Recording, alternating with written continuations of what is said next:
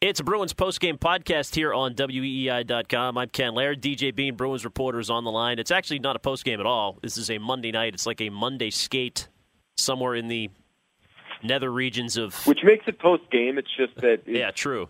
It's post it could be post any game, just a, a long ass time post. But yeah, Podman Rush brunch. Some it's some combination of Bruins talk. it's one of these things. Uh, no, we have a lot to talk about, DJ. We, you and I uh, didn't connect last week, and then uh, you guys, of course, had Sunday Skate uh, Sunday morning, which was excellent and available all where fine podcasts are downloadable. But Bruins coming back from the West Coast, sort of. They get the Rangers coming up on Wednesday. The standings after this three game skid have all of a sudden got very tight. Uh, be curious to uh, get your take on uh, panic button time, or as I was trying to spin it, I guess during that Kings game, which they actually had some good moments. Maybe this is just beefing up, building up uh, your chops a little bit for the stretch run, and uh, they'll they'll benefit from playing some tough teams on the West Coast. Well, maybe, but they they can they need to get points out of that trip because uh, I wouldn't say it's panic button time. Certainly not with the, the fact that you lost those teams. Like those are better teams than you. You're supposed to lose those games. Now you, you hope that you can get be motivated enough to to take some points out of one of those games.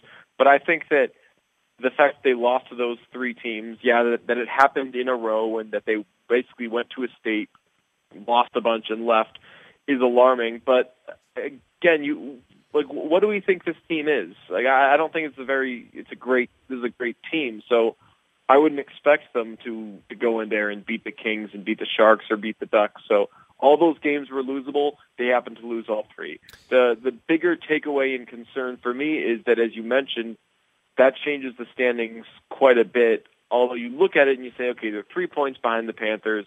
They're they're one point behind the uh, the Lightning.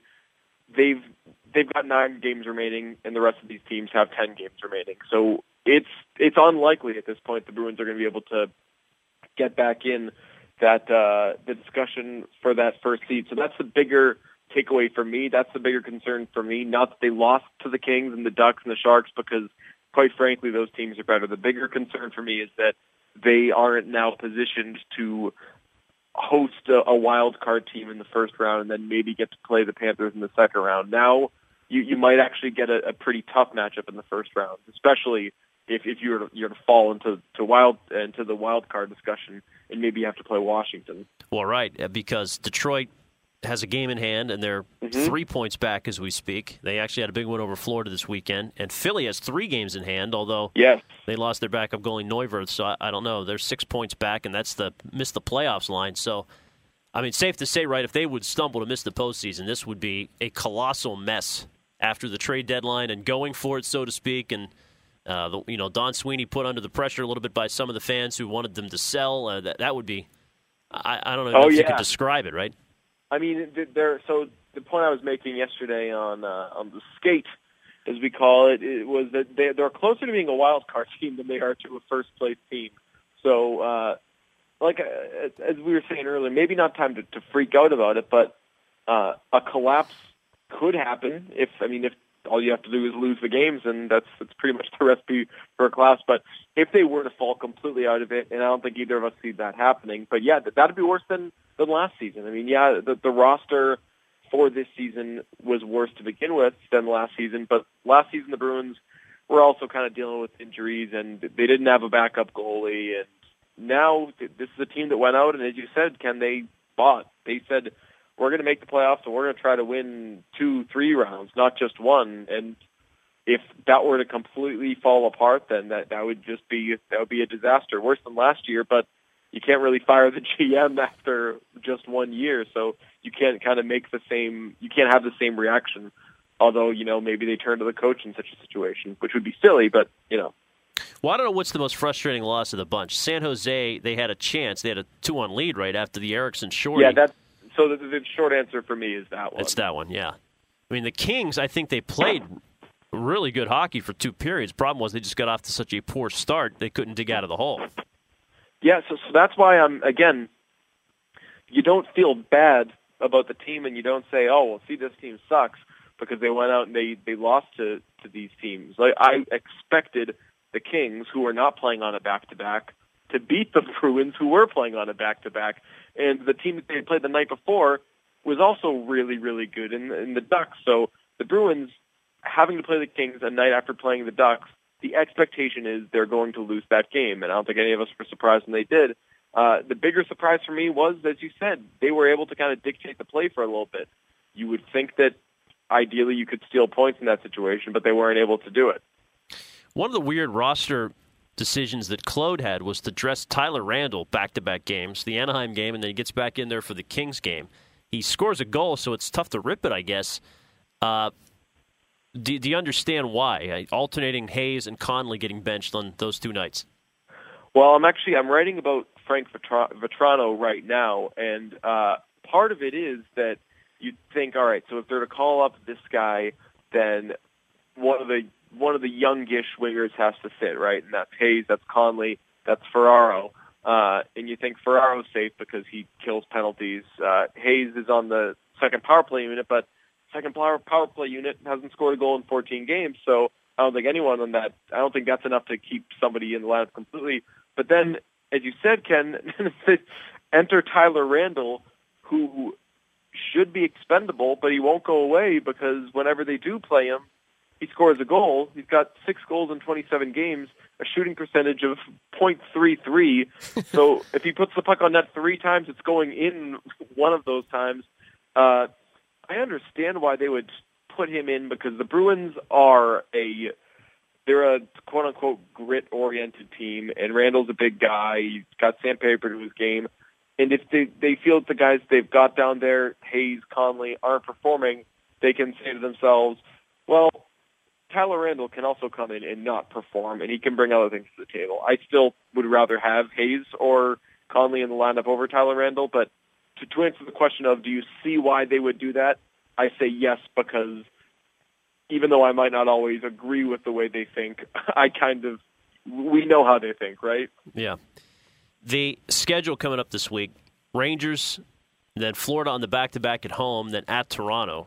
Then they'll get two days off. They actually get two days off before the Jersey game and the Blues, so that's not bad. I guess the schedule makers. That's you could you could do worse, right? Looking ahead to the final nine games here. Yeah, and I mean for me the the one I look at obviously is, is Thursday against the Panthers because as we were saying earlier, it's they're going to be really hard pressed to get back into to potentially trying to win the division. Obviously, a win against the Panthers in regulation would be a big step towards that. But even then, with Florida still having a game in hand, uh, you see how things shake out with this Rangers game Wednesday. Maybe Florida's already added to that uh, lead in the division by then. So a, a lot, I think, we're going to have a much better, uh, a much clearer idea of expectations for the rest of the season come Friday morning. Let me go back to Vatrano uh, for a second. Uh, you're writing the piece about Frank Vatrano. Does how frustrated must he be?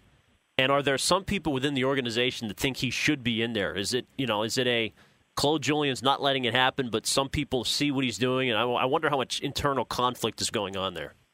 No, I mean I think they all know it's a, a viable option, and they are probably deciding whether or not to do it. The issue is, I mean, as I see it, this team decided veterans, experience, sit down, Colin Miller. We're playing Kevan Miller. Sit, stay in Providence, Colin Miller. We're going out and we're getting John Michael Liles. Move down in the or stay in Providence, Frank Vatrano. We're, we're trading for Lee Stempniak, and we're going to move Brett Connolly down to the fourth line. So everything to this point says that they believe in going with experience for this stretch run. If they were to call up Frank Vatrano, it would kind of fly in the face of that. So again, it goes back to the uh, understanding the way they think versus agreeing with it. I think that uh, there is a major, major case to be made for Frank Vatrano being up here right now. I mean, with, with the the points have been there better of late for Brett Connolly, so it's not as glaring. But I mean, Connolly's. Uh, Con- I'll say Connolly's been fine on the fourth line, so he's not like a must get out of the lineup guy. Right.